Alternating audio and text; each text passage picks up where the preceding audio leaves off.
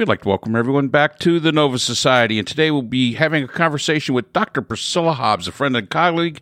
She is the Senior Associate Dean at Southern New Hampshire University in the First Year Experience and Gen Ed Department. We're going to be talking about AI and its impact, the pros and cons on higher education, and what it might mean to the new models of higher education going forward. So let's listen in. So, so today you wanted to talk about artificial intelligence in higher mm. education. Yeah. Now it has pros and cons. Yeah. Depending That's on what who's I'm using thinking. it Exactly. And how. and how it's being used. And I think that's why it's worth talking about because I don't know. I think the debate's the wrong question, personally. So, what do you think the right question is? because the whole reason it's a thing AI is the thing it's it is because it is a reflection of how we consume information. And so looking at it from the perspective of trying to generate information faster, it says a lot about a society that wants to con- consume information at high speeds. But the challenge with that is it also calls into question the value of original thought. Right. And you can't have it both ways. The speed and the there are- originality.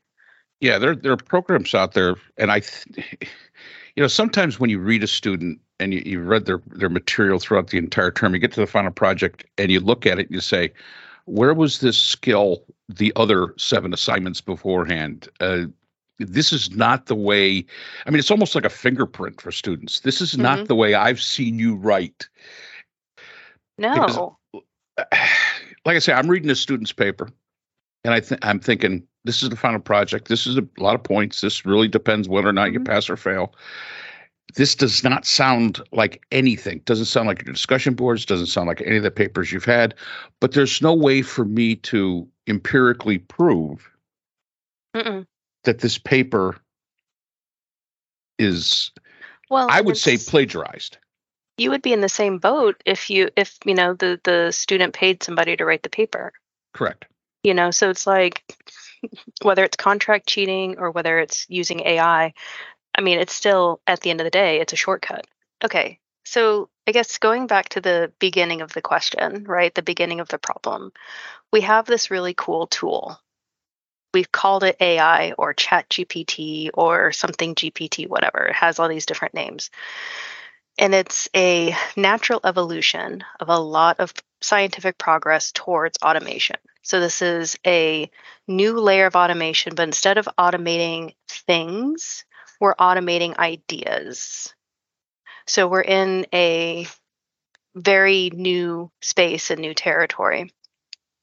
And the challenge with that is we're educators, right? And so, of course, our, our entire industry and business is based on original thought. Yet, here we are being challenged with the possibility of students submitting work that isn't original thought, but in a new way that isn't original thought. It's new, it's computer generated as opposed to another person generated.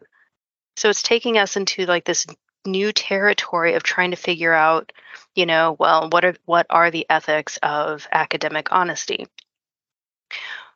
The challenge that I think is happening with that is the technology is moving faster and being embraced as a force of positive change faster than the academy can keep up with. So, you know, corporate um, industries are like, oh, cool, we can use this, and look how it can make you know writing your emails faster, and how much uh, we can get our reports out faster. And yes, again, here that whole theme about um, the consumption of information faster and faster and faster. And so,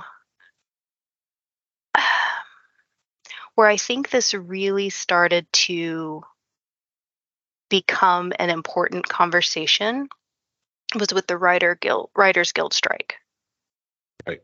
you know and i think that's that's an important turning point because one of many things that they were asking for, and rightly so, um, was protections against AI, because the technology at the time of the strike was still. Um, it was still in beta testing. It was still, you know, starting to creep into the hands of of people before it like really had its like as it started having its massive surge. And um, you know, in order to generate the AI, they have to feed all of this information in there. And the writers were like, there's no reason for you to pay us if you can get the same thing from a computer. Not that it would be any good, mind you, but you know, you could get the same thing from a computer. And I think that helped spark a lot of the questions that have gotten us to where we are today around the ethical uses of AI. Right. Um, you know, my favorite one is there's a number of authors who are suing the companies um, because they took their works and fed it into the system so that um, you know you could go in and say you know write an essay in the voice of so and so but in order to be able to write in the voice of so and so they had to get the source text.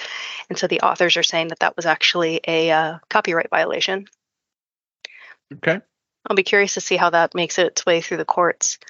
Um, but i really think the question boils back down to are this need to consume information? Like why why is it suddenly becoming so incredibly important that we generate the information quickly? If for no other reason than so we can consume it more quickly. And then why is it so important that we consume it more quickly when there's already too much information out there? I guess my thought is is that in the in the education realm we risk dumbing down the students the more that's added to the algorithms, the more information, um, as you say, you can't write in the voice of an author if you don't have a basis. The information is already there. The more information you put in, I would assume, not being uh, a computer person, the more information you put in, the more works you put in. Like if you took all the works of Shakespeare and put them in, somebody could write in the voice of Shakespeare uh, theoretically. Mm-hmm. My question is: Is does this dumb down the student? Does this help them lose their voice? Outside the realm of academia, yes, it's a matter of convenience, it's a matter of efficiency, it's a matter of all that stuff. But in academia, when it's used by students, why do they use it? Mm-hmm. They use it to avoid having to do it themselves. Mm-hmm it's sort of as we were talking it's sort of like contra- you know contracting out somebody to write your paper for you mm-hmm.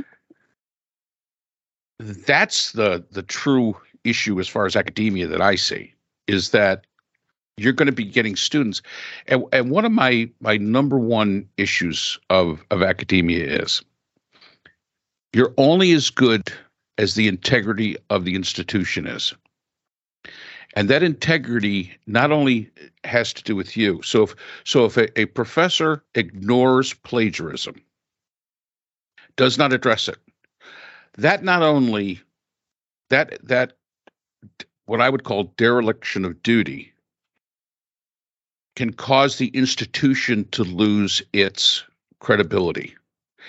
And if it loses its credibility say in 2023 in the world, they look at their credibility being lost all the way back. So it also hurts every single other person that has a degree from, and I'll use University of Phoenix as an example. That at one point in time, perfectly acceptable. Then they had mm-hmm. that issue, and then you couldn't get hired even if you got a degree from University of Phoenix 10 years prior to the scandal. Mm-hmm. And it's taken them this long to get back. Uh, there were professor. I mean, I was approached about teaching there, and I said, absolutely no, no, because you're hurting my integrity by. So, it does this AI cause that kind of issue? If students are using it, if we can't detect it, are we dumbing down the students and and really jeopardizing the integrity of the institutions of higher education? I think it may depend on how you define dumbing down the students because by the time they get to higher education, they've already been through K 12. And K 12 has already set them up for a very particular type of education standard, depending on what generation they're coming out of. So they're already coming to us with a certain threshold.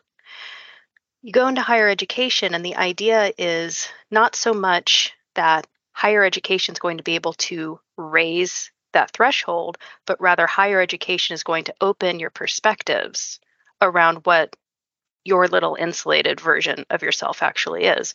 So what I see actually happening with AI is really the byproduct of like decades now of moving higher education into a consumerist uh, industry, right? So it's like as soon as you made a social norm that expects students to have higher education degrees in order to do whatever in life they want to do, you've now set the standard that people who historically would not have qualified for the university now has to be accepted. It's kind of the, uh, I guess, higher ed model of George W. Bush's No Child Left Behind. Right. And so I wouldn't say that that's necessarily a dumbing down, but I think it's a change in the conversation from what higher education has spent the better part of a thousand years trying to become. Uh, and I would, I would, okay, I would agree with that higher education has a different function than K through 12. Higher education, and, and I always tell my students, I'm not here to tell you what to think. Mm-hmm. I'm here to show you different ways of being able to think, critical, mm-hmm. analytical thought. That is my function. Mm-hmm. Um, you should have all of the facts and figures already before you come to me. And of course, in, in the courses that I teach, it's mostly philosophical, social, and, and sociology and things like that. So being able to get those different perspectives. If they're using AI to write their papers, is that not? And that's what I mean by dumbing down. Is mm-hmm. that not defeating the the entire idea of their own critical analytical thinking skills being developed? Well, and that's where I think um, we're falling short of the tool. Like, I could see a world where a student could write their rough draft in AI, but then they need that space to learn that next step of how do you then edit that AI response? how do you change it into something that is your voice? How do you fact check it? You know, how do you spend the time to refine the message? And at least in the educational spaces that I run around in, there isn't time to teach that. You know, students have to get that outside on their own or have a dedicated space. And it's still such a new conversation. I don't know that we've even thought about what kind of space that needs to look like. I would think that that's going to be a difficult conversation to have because AI is not living in a vacuum. It advances almost daily. Mm-hmm. The idea of keeping up, I can see a point in time where a student can say, I need to write a paper about uh, globalization as it relates to climate change. And feed in a couple of just general things into it, AI is able to write it. And at the same time, AI is able to look at source material and actually create your your reference section with proper in-text citations from from from APA. Uh, mm-hmm. I could see that. I mean, I always, again, I always go back to students. I wish uh, Microsoft back in the day when I had took my doctorate uh, had that reference function. It's like mm-hmm. the neatest function in the world. Right. My my my doctoral uh, dissertation had 35 pages of of references. I could have created that in using the new reference function in Word, I could have created that in like 30 seconds. What took mm-hmm. me three days to do and it'll put it perfectly formatted and you know your in-text citations are there it is the greatest thing uh, and it's same thing with with the dictation software anything i ever write is i use dictation software because i hate to type mm-hmm. the only thing i have to go back and edit is that we do not write as we speak there's there's no. there's there's a difference there so, so you got to go back and take out the okay. That's the way I talk, but we're going to well, make it so that. I find also sometimes it can't pick up the words. Like if you Correct. have a particular way of pronouncing something based on regional dialect, Correct. it still can't pick it up accurately. So like when I use dictation, I'm watching it, you know, generate across the screen. I'm like, I did not say that. That's not even close. Uh, but but that that was the beginning of all this, Priscilla. Mm-hmm. That's where this all started. Mm-hmm. And it was it, it was great, but we still had to we still had to write it. It, mm-hmm. it had to come from our minds. The tools, the technology tools we had to help us make it more efficient had nothing to do with the thought process, had nothing to do with the critical and analytical thinking. And that to me is the greatest fear of AI in higher education. In some other industries and sectors, that might be a great thing. Mm-hmm. That might. I had a, I had a student this term that wrote an absolutely fabulous paper about AI about um, wars, which are mm-hmm. the, these weapons that are fabulous paper, scary. when you're when you're reading about it, it's kind of frightening, but I mean, I could see it be useful there in higher education. I think it defeats the entire purpose in my mind. Well, you know, uh, kind of playing on the imagery of um, your dissertation citations list, right? Um, and this is how I kind of see AI working. So you have your your list, you have your citations, you have your information and your content. But when you're going through that editorial phase, you still have to cross reference everything. And you still right. have to make sure that you have your quotes are accurate, that you've put the right page number and all of those kinds of of details and that's where that's a particular type of editorial work that is I think, learned over the long process of graduate work in particular. Um, not necessarily so much in the um, undergraduate space, because in that space they're trying to focus more on the, you know, the thought process. Mm-hmm. And then the, you know, graduate space. Now you're like refining the thought process, finding your your voice, trying to decide what kind of doctorate you want to be when you grow up, and then writing essentially a book that you're going to present to a, present to a small committee and say, "Look, here I did it." Um, you know, and I think when I look at like the doctoral level work, um, I could see a space where, and this is this will be a very interesting conversation if it starts to happen, is what happens when people start to write their dissertations with AI like it's one thing when it's when it's an undergraduate paper. Like i think there's a lot of flaws to that experience for the student but it's still teachable. Right. but when you get to that point where you're at a dissertation is it then now like is that has the line been crossed like where where would the line of acceptable use in education stand versus when is it absolutely verboten and i think one of the the challenges to that is if as a culture we embrace AI in these sectors, then we are basically saying we give permission as a culture for AI to now be in education. Mm-hmm. You know, so if if you know, it's one of those where like the the culture soup is going to drive the direction of the use of the tool, and where do we draw that line? Because it's not going to be possible for any one professor to ever say, don't do it. Because they're, you know, like you said, you know, a moment ago, it's really hard to prove. Yeah. Yeah, it is. And I think the other issue you've got is is that yes, we can say don't do it. We can say this is as far as we want it to go, but we don't control the developers because developers just always want to make it better. And I understand that. It's it's a mm-hmm. you know an engineering thing uh, to make things better. So it, it would be very difficult to put the reins on to the developers.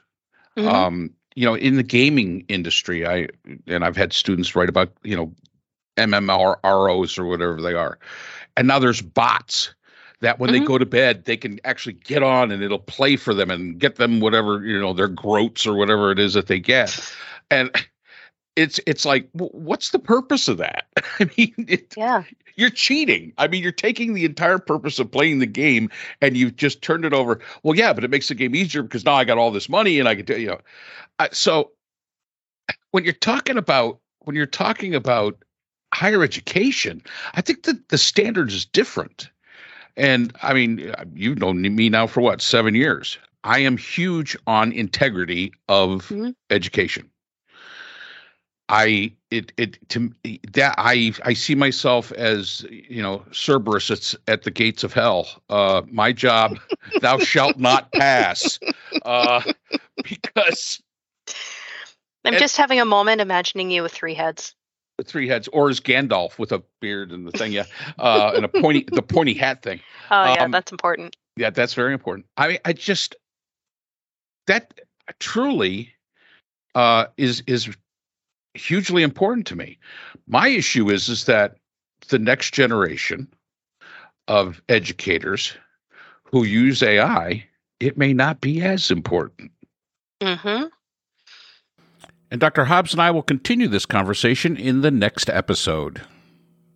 So that's all the time we have for today's episode. We'd like to thank our sponsors, the JCIS, an open journal for upcoming scholars. The JCIS is currently accepting article submissions on an ongoing basis. The JCIS is a publication of NovaWorks, a depository at Nova Southeastern University. The Phoenix Group, an independent research consortium offering social issue solutions to NGOs and international government agencies through multidisciplinary, nonpartisan, and unbiased research. And finally, BH Conflict Resolution Services, a full service dispute resolution firm offering expert and cost effective mediation services to couples, groups, and businesses. BHCRS can be reached at www.bhcrs.com. We'd also like to thank our podcast partners Buzzsprout, who hosts the Nova Society, iHeartRadio, where people get their music and podcasts, Apple iTunes, the largest source for music and podcasts on the internet, Spotify, the most popular source for the Nova Society. The Nova Society is available on all these and other quality platforms mentioned in our description. And finally, Podkite, our analytical partners. We'd like to thank all of our listeners. Without you, the Nova Society would not be possible. If you have a comment, question, or would like to be a guest on the Nova Society, we can be reached at nova.society.podcast at gmail.com. Always remember the power of society is knowledge. So for Dr. Scott Gershwer, Dr. Brooklyn Ann Weldon, and all of us here at the Nova Society, I'm Dr. Mark Bound. Be well, and we hope to see you again next time.